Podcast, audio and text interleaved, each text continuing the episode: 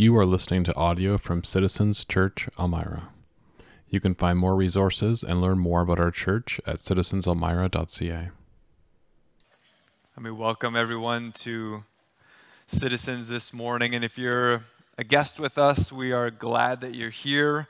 Hope that you feel at home quickly. And um, if you're relatively new, also, we just hope that you are feeling welcome and that those of us who are veterans of citizens, which is less than two years old, so there is no veterans really, okay, that we are just meeting you and getting to know you. We're glad that you're here with us and uh, we're glad that we can serve you. If you have a Bible, please turn to Mark chapter 10 if you haven't already, and we're going to look at this passage. In um, Matt Chandler's book called Take Heart, he has an introduction where he talks about um, four different categories of Christians and the way that they relate to culture around them and to being a Christian in the world that they exist. And he has them, like a good preacher, starting with four C's, okay? And it goes like this He says, There's, there's some people who are looking to convert the world around them. They're looking to not not the maybe the traditional way of conversion that you're thinking of it, but they're trying to change it and and make it fit into the religious paradigm so that it kind of is a fit with the religious world. There's another group of people that are maybe on the condemning side, and so they sit uh, like the religious and look at the world and can stand to kind of mark out its mistakes and condemn it, especially from the perspective of the religious perspective. And then the third one is one that is a consuming Christian that thinks they actually need to get as close as possible to the world. And what ends up happening is they just consume the world and they're kind of blending all right in with it. There's no difference. So you've got convert, converting condemning, and consuming. And Chandler says in his book that all of them, all of those three, are born out of fear. They're rooted in fear. And he says, what we need today, maybe more than ever, that might be a stretch, but what we need today is the fourth C, and it's the C of courage. The ability to stand courageously on the teachings of Jesus Christ. And the reason why it takes courage is because Jesus' teaching goes straight to the heart of the matter. Most of us are pretty content with keeping things um, at a relative distance to ourselves, and we often just do that without even realizing it. We've probably, I know I did it already this morning, where someone asks you, how's it going? And we just say, good, right? That's the response. How you doing? Good. We don't really want to get into the thick of what our week looked like, you know, or maybe even what our morning looked like. That's for another time, or maybe for people that are really close to us. But in general, we're trying to keep people um, at a at a healthy distance from us because to go into those deep places, like all of us know, is hard. It's challenging. And it's what Chandler says takes courage to step into. And as we look at the text today, this isn't the first time, but it's another time where Jesus, just with great clarity and with great courage, is saying, Here's what it means to be a disciple. And I've titled the message Deep Discipleship because Jesus wants to wants this uh, idea of discipleship and following him to go to the deepest places of our lives. And the question that we are left with, even as we enter into this text, is will we let him go there? Will we let the truth of Christ go to those deep places, the most intimate of places? Where we sometimes won't let even, in a funny way, we won't even let ourselves go there. And so we come to this text here where Jesus is challenged. So let's look again, and we'll go through this passage verse by verse like we do most weeks. And as we come to the first few verses here, that we see Jesus interacting with the religious leaders, we see that it begins with a testing. Look at verse 1 of chapter 10. And he left there and went to the region of Judea and beyond the Jordan, and crowds gathered to him again. And again, as was his custom, he taught them. Verse 2 says this And the Pharisees came up, and in order to test him, asked, Is it lawful for a man to divorce his wife? So here's Jesus. And if you've been tracking with us from the beginning of Mark, you know that from chapters 1 to about chapter 8, Jesus is beginning his ministry. He's teaching, he's, he's healing people, he's doing all kinds of magnificent things. Mark doesn't explicitly say it, but the other gospels tell us that, you know, his following just increases and he's got all kinds of disciples. But here in Mark chapter 8, 9, and 10, it's a shift now where Jesus is really honing in on okay, this is what it means to be a disciple. And in those chapters, there are three times where he's going to talk about and point to the cross. And that his road as the king leads to the cross. And as he's doing that, he's calling his disciples, the people who follow him, to a deep discipleship, to following Jesus, whether it is self sacrifice or whether it's healing in all seasons. Say, he's saying, Will you follow leaders who are trying to trick him. They're trying to catch him. They're trying to test him in some way so that he will fail, that he will falter, that they could discredit his ministry, whatever they can do to stop him and kind of rub this little movement out and move on past it. That is their goal. And so here they come, and you see there in verse 2 that the Pharisees came out in order to test him. And that word, the Greek word there is peirazo. Okay, I'm sure you used that word this week. Peirazo, which means to, it has a number of meanings. And let me read them to you to, to understand what the Pharisees are actually doing here. Okay? The word means to submit another or another person to a test. Or it also means to learn the true nature or character of the thing that's being tested. In this case, it's Jesus. In different instances, it also can be translated as something to attempt to catch in a mistake or to test for purposes of making one sin. So, the word that is used here by Mark for what they're doing is they're trying to set some sort of trap for Jesus so that he'll make a mistake, so that he'll even potentially, you know, sin or somehow will discredit him. And that's what they are doing. And we've seen this a number of times over the last weeks that we get an insight as we read the narratives here in Mark of what uh, Satan is doing and even what happens in our own hearts, in the sinfulness of our hearts. There's the same kind of testing or entrapment that happens where somehow there's a discrediting that is trying to happen within our own hearts. And it still happens all the way back in the Old Testament. In Genesis 4, if you're familiar with some of the early stories there, there's a story of Cain and Abel, right? The two brothers who interact with God and are trying to sacrifice and please God, and Cain's sacrifice is not pleasing to God. And when God comes to confront Cain, he gives him this image of what's actually happening on the scene. And it's actually something that's happened in Cain's heart, but the description is very different. So in Genesis chapter 4, verse 7, it says this This is God talking to Cain. If you do well, so Cain, if you follow my instructions on how to worship me and live towards me, if you do well, will you not be accepted? Cain's not feeling that acceptance.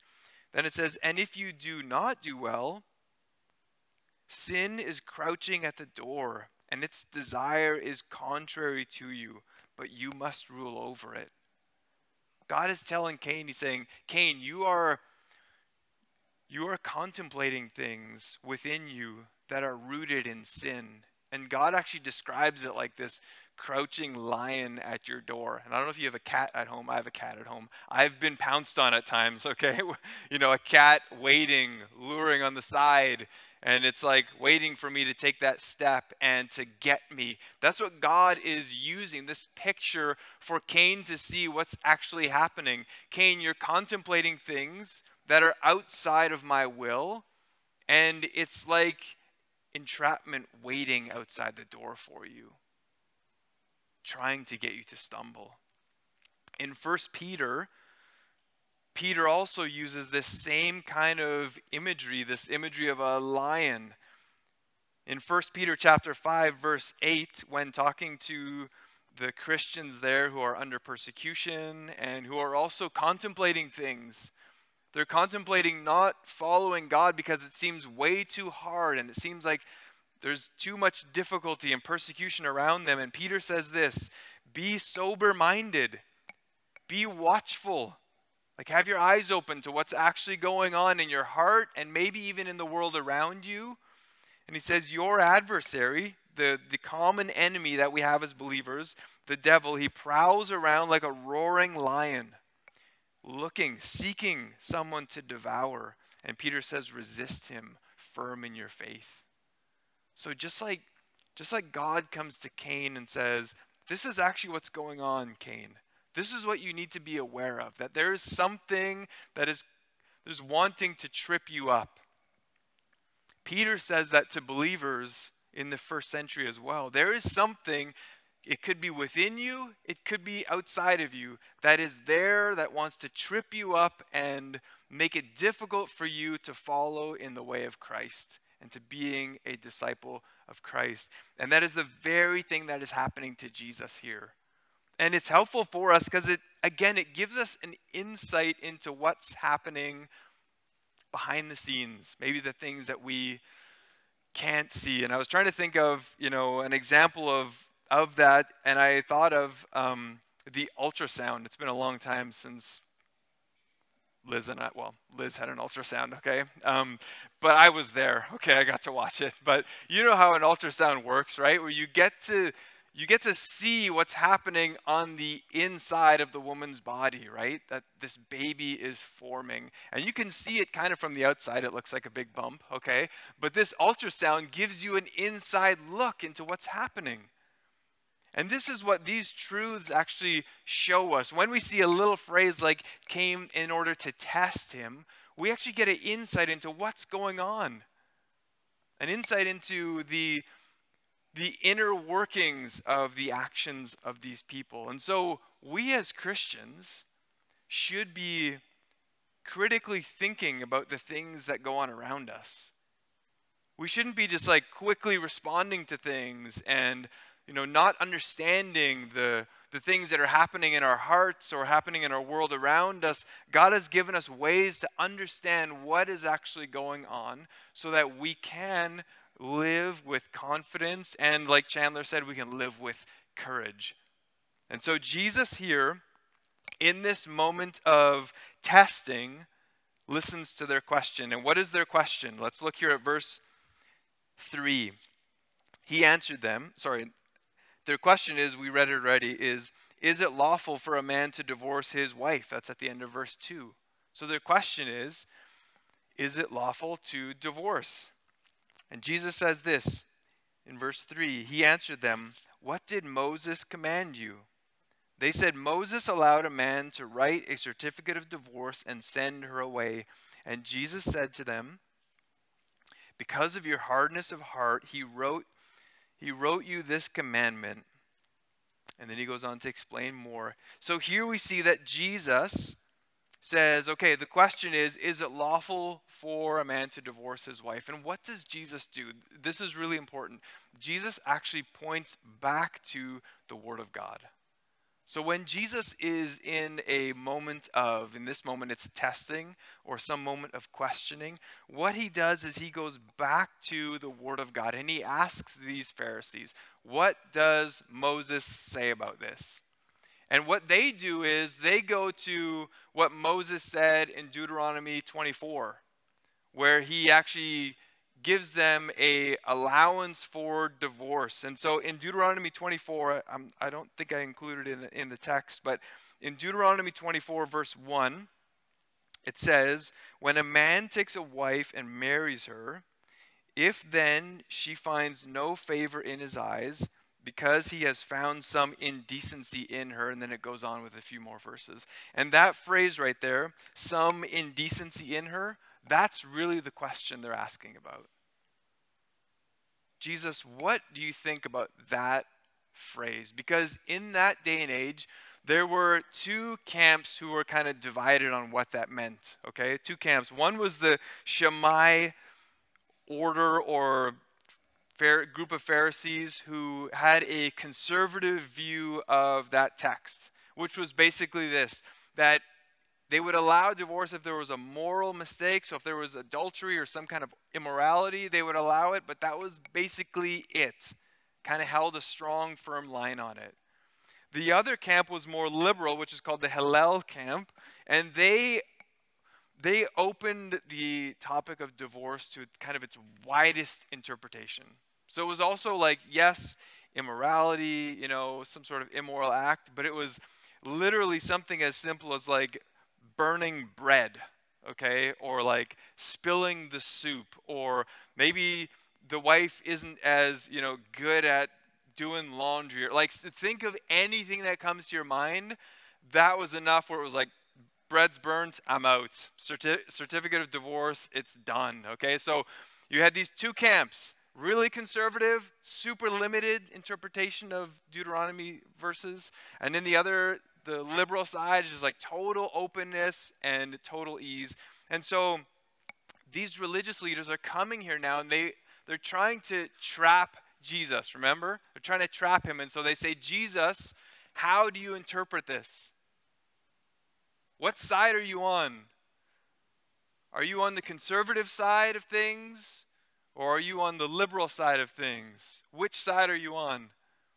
The hope is that he would pick one, right? The hope is that he would pick one, and then they could somehow, then they knew where he was, they pegged him in, and they could discredit him in some way or they could use his answer in some way against him. And Jesus, in that moment, knows what's going on in their hearts. And so he goes to the heart of the matter. Rather than focusing on the particulars of these two groups, these two disciplines, he goes to the heart of the meaning of marriage itself. And so in verses 6 through 10, we see that he takes time to actually explain okay, this is what marriage is. And, and he's saying, listen, when you go back to Moses, you're going back to Deuteronomy 24, where he says, you know, Moses allowed that. You see that in verse 4. Moses allowed that. But Jesus asked in verse 3, What did Moses command you?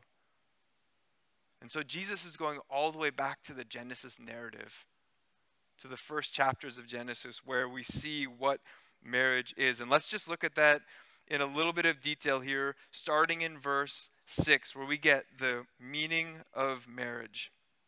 Verse 6 says this But from the beginning of creation, God made them male and female. Therefore, a man shall leave his father and mother and hold fast to his wife, and the two shall become one flesh. So they are no longer two, but one flesh. What therefore God has joined together, let not man separate. So here, Jesus, rather than focusing on their debate of what type of divorce was allowed or not allowed, he says, Let me tell you what God's design for marriage is. And then he goes into it in detail. And let's just think of it in three parts here. The first part is that part of, and God made them male and female, where you have this amazing thing happening of difference coming together.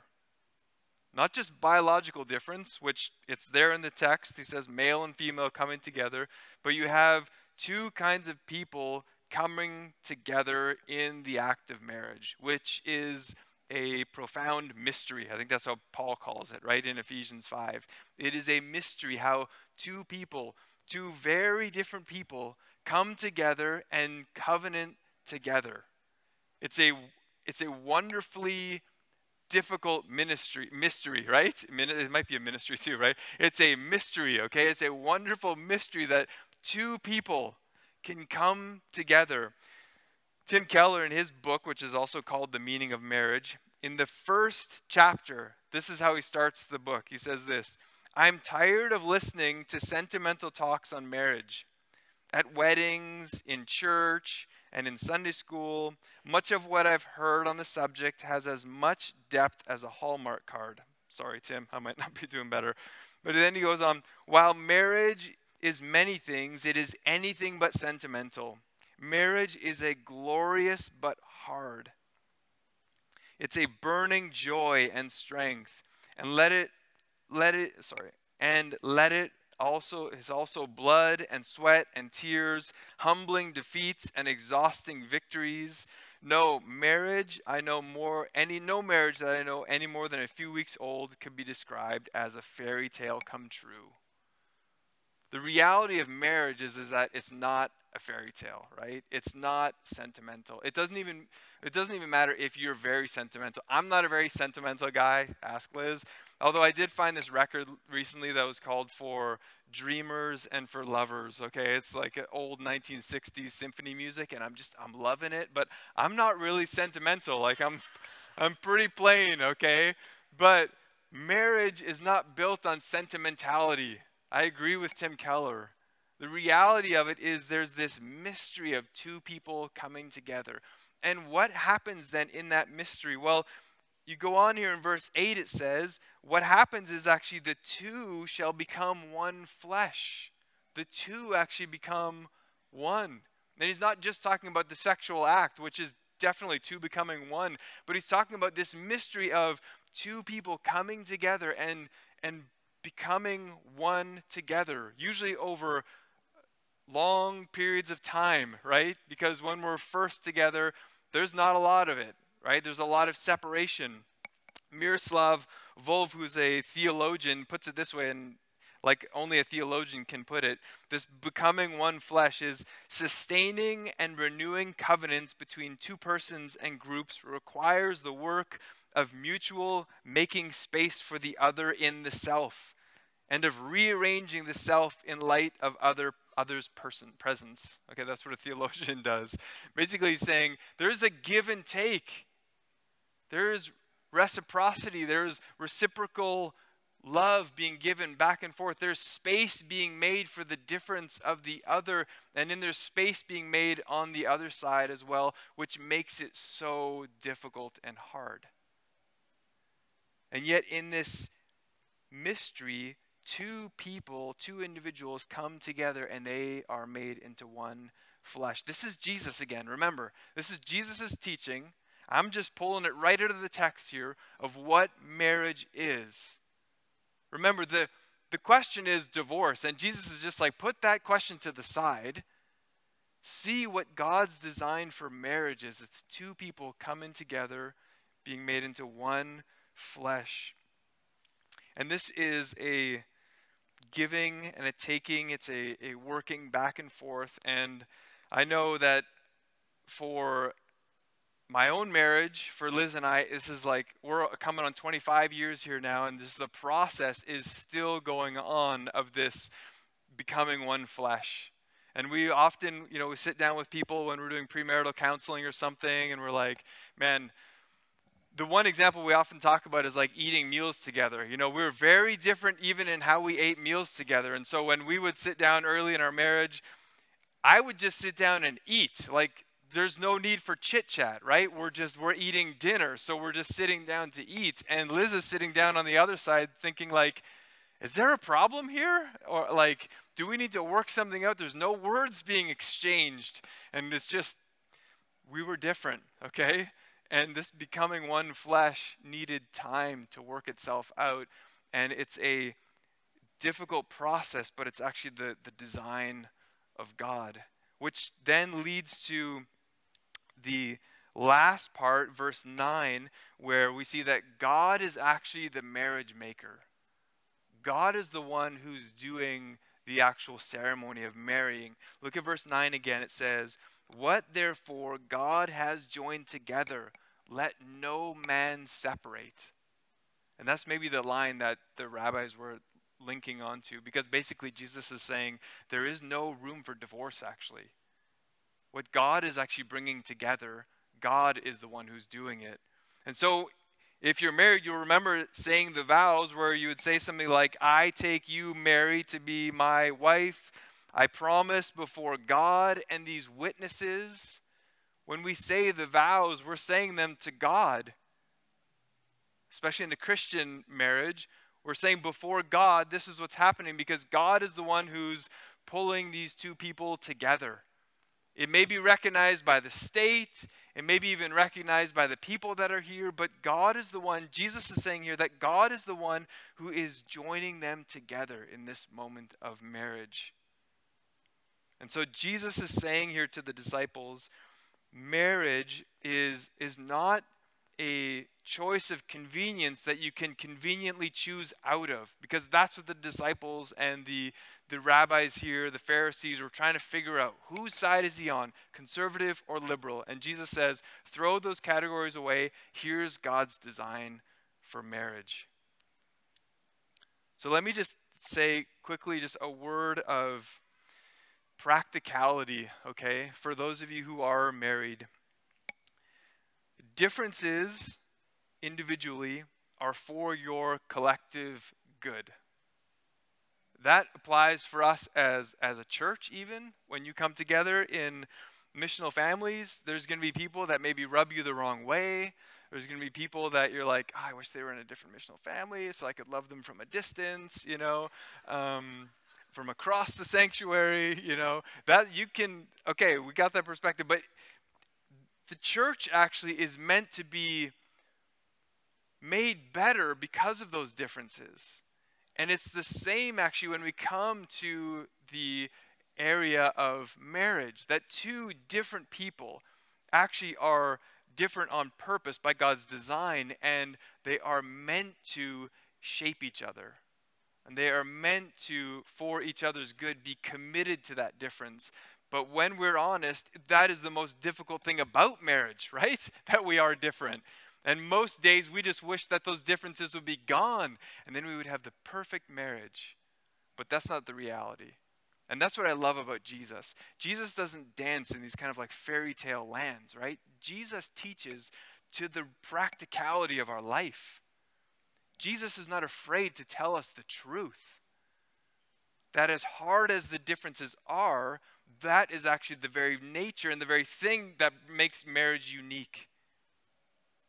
So, differences in individuals being brought together, that difference actually matters. So, don't shy away when your husband maybe also is eating at the table without talking, okay? I've been there, all right? Maybe there's a few others. Don't shy away from that. See that as something that you want to grow together in, okay? Now, that doesn't mean that I'm still sitting at the dinner table here 25 years later, I hope, not most of the time, not saying anything, okay? There's been some growth in my life and growth in Liz's life, so the difference actually may not always stay.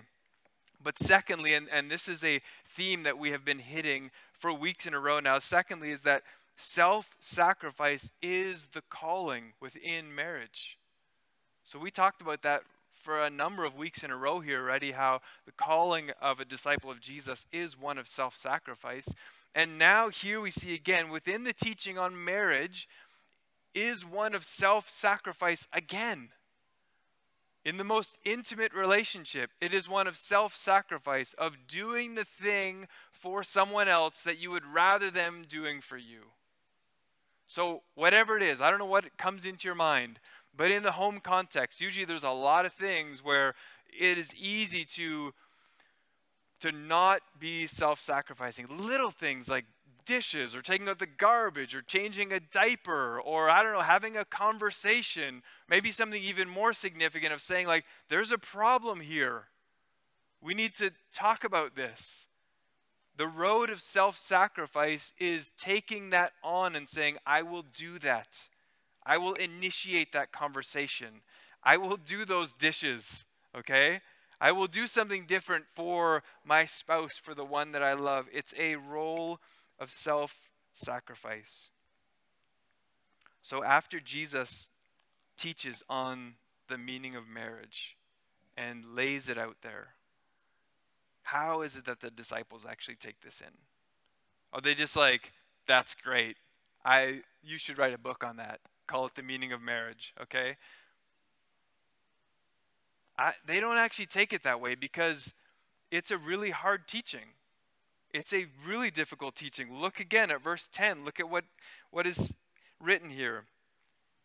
And in the house, the disciples asked him again about this matter. They're, like most things, they're confused again. This is a really difficult teaching. They would probably be much more satisfied with one of the two camps. Like, pick the liberal camp or pick the conservative camp. It's just easier. We know where to slot you, Jesus. But now what you're saying is divorce is not the road for God's people. And that is way too difficult for, like, they're like, are you serious? Is that your teaching? Matthew's gospel is a little bit more clear. Matthew, in retelling this, he says this in Matthew chapter 19, verse 10 The disciples said to him, if such is the case of a man with his wife, it is better not to marry. They're like, if that's how this is going to go down, people shouldn't even get married then. Because we're used to that easy out clause. We're used to like there's at least some sort of option burnt toast, you know, immorality. There's some sort of exit strategy here. And now Jesus is saying, no, here's your calling. You are together, you are in this bond of covenant marriage. And they're saying this is way too difficult which again is so comforting for us as Christians to see that because all of us know how difficult it is to maintain friendships, to maintain family relationships. And if we're married, we know how difficult it is to maintain a marriage. And maybe there's some within here who have experienced divorce themselves.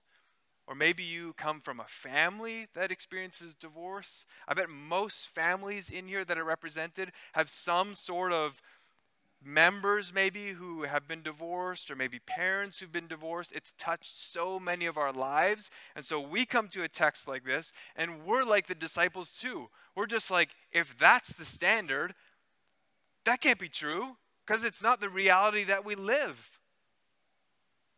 And yet, Jesus here gives them the truth and says, This is the calling of what it means to be married in God's kingdom. James Edwards, in his commentary, I think brings out a great awareness for us because it places this marriage topic not, not just solely the idea of marriage, but it's actually within the context of discipleship, which is the context of these passages. So that means if you're single, if you're married, if you're divorced, whatever your category is, this teaching is actually for you. James Edwards writes this The intent of Jesus' teaching is not to shackle those who fail in marriage with debilitating guilt. The question is not whether God forgives those who fail in marriage. The answer to that question is assured in Romans 3:28, all sins and blasphemies of me will be forgiven. So that question is solved. So, what is he going at here? James continues The question in our day of impermanent commitments and casual divorce is whether we as Christians will bear the unique call of Christ to discipleship in marriage. Will we seek relief in what is permitted or commit ourselves to what is intended by God and commanded by Christ? Will we fall away in trouble and difficulty or follow Jesus in the costly journey of discipleship, even in marriage? So, Jesus' teaching here is really on the idea of deep discipleship. That we will follow God and His way no matter the cost, no matter how difficult. And so Jesus' message is clear that he is the king, and that arguments put aside, God's way is actually the primary way. It's the vision for his people. And in these chapters on discipleship, the question always ringing in our ears should be Will we let Jesus be king? Will we let his teachings reign in our hearts? Will we follow him on the road to this kingdom? But it doesn't end there. Let's end with this last little section, which kind of on first glance feels like a totally separate thing because the, the subject changes to children. And so in verse 13, it says this And they were bringing children to him that he might touch them. And the disciples rebuked them. But when Jesus saw it, he was indignant and said to them, Let the children come to me. Do not hinder them, for to such belongs the kingdom of God. Truly I say to you, whoever does not receive the kingdom of God like a child shall not enter it. And he took them in his arms and blessed them, laying his hands on them. Jesus here is showing his cards to the revolution that he is living out and giving to his people. And I use that word revolution on purpose. If you look up the word revolution in the dictionary, the first one that comes up is this a forcible overthrow of a government or social order. Okay, that's not what Jesus is doing, okay? He is not forcing himself over the Roman government. But different different definitions of revolution actually work for what Jesus is doing. And listen to this one a revolution is also a dramatic and wide reaching change in conditions, attitudes, and operation. So, Jesus, when it comes to children, actually wants to change the paradigm of the Roman and the Jewish world that they were used to living in. Because in the Roman world, children were uh, way down the line of interest for the family. There's a, a letter that was uh, discovered, a papyrus letter um, from around the time of Christ, the early first century there, of a Roman man who's writing a letter home to his wife. He's out on like a business trip or something, or maybe he's with the military, I forget. He writes home to her and he's kind of like asking how things going. He knows that she's actually pregnant. And so one of the lines that stands out from this letter from 1 AD is this If it is a male child, let it live. If it was a female, cast it out. And the thing that strikes historians about this letter is the casualness of what he's saying there. It's kind of like, how are the neighbors doing? Is the roof leaking at all? Oh, yeah, and you're going to have a baby. If it's a boy, keep it. If it's a girl, just put her out on the street and she'll either be collected or she'll die. Just like casual.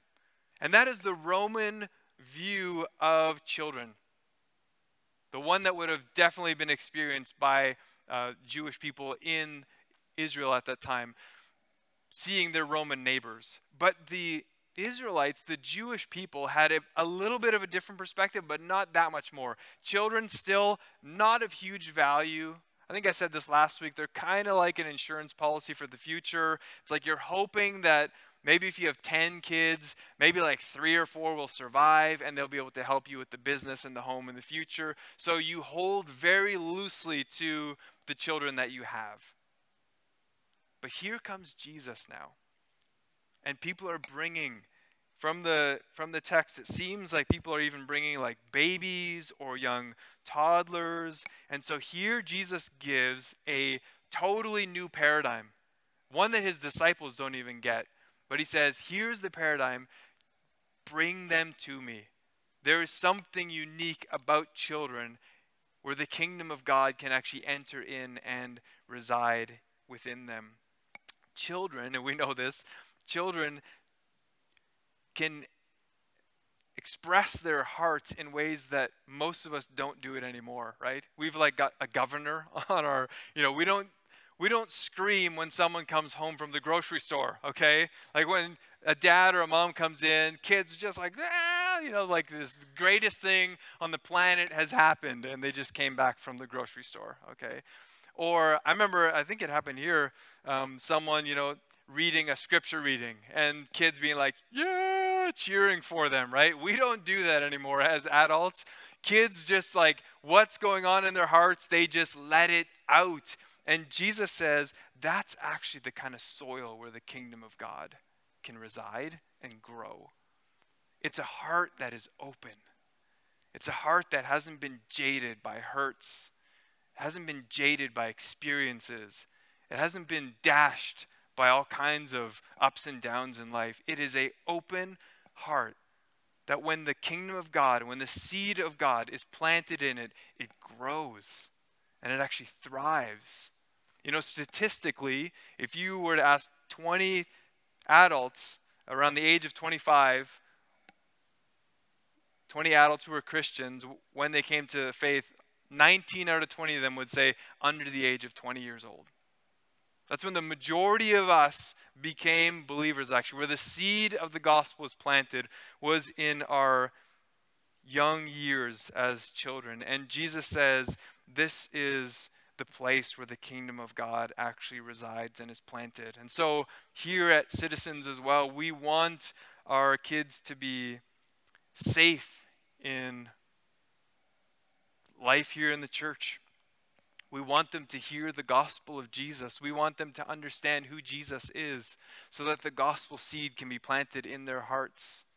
And we want them to be a part of this church. So, this is why we've even designed missional families to include them as much as possible so that they experience the life, all of the life of the body of Christ as much as possible.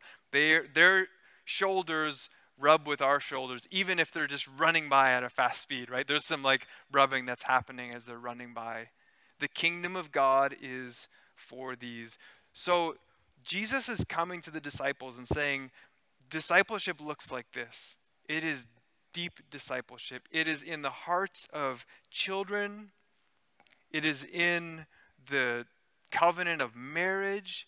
It's even in the testing that is happening as Satan is trying to shake the foundations of our world. In Genesis chapter 15, let's close with this.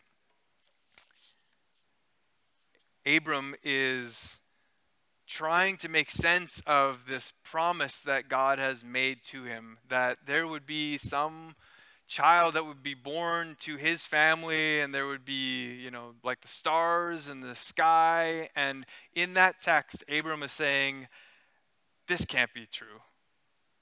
This can't be how it's going to work. It's not working so far.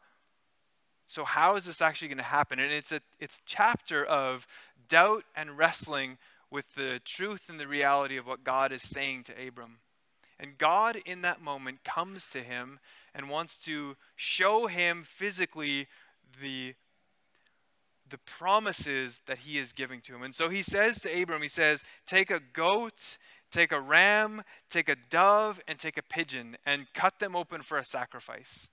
And lay them on the side. Like picture it here in this, this little walkway here. Let separate them and lay one side on one side and one side on the other side. And I'm going to make a sacrifice to show you that the promises that I've given to you are true and real, and they are based on my goodness, not yours. And so Abram does this, and in the text, you can just see like Abram is doing these things, but he's still confused. He still doesn't know what is God doing here. And God then in the night comes, and in this like kind of strange picture, a burning torch and a smoking bowl goes through the middle of these carcasses. And it's actually a picture of God Himself going through these sacrifices. And in that moment, God is saying to Abram, and He's still saying the same to us today I would rather die than break my promises to you. The truth that I'm giving to you, as hard as it is to take in, as difficult as it is to believe, I would rather die than not be the one to fulfill the reality of what needs to happen. And so, if you're sitting here today wondering, just like the disciples, just like Abram, God, I don't know if this is actually how it's supposed to be. I don't know if the, the kingdom of God is going to come about in my life. It seems too hard. God is saying to you today, it's based on my promises the kingdom of God comes through God. And in our weakness and in our faulty life, God says, I will be faithful. I would rather die than break my promises. And He proved that on the cross when He actually did take our place and died so that we could enter into life with Him. And all we do is put our hope and our trust in Jesus. Let's pray together. Lord, thank you for this text. Thank you for this difficult text. It's hard, Lord, for us to take in. And Lord, I confess it's even hard to preach. And yet, Lord, what we hold on to as your children, is your goodness and your grace towards us. Lord, help us today to take one step nearer to you and let go of ourselves and let us put our trust in your ways, in your kingdom, so that you, our King, would be glorified.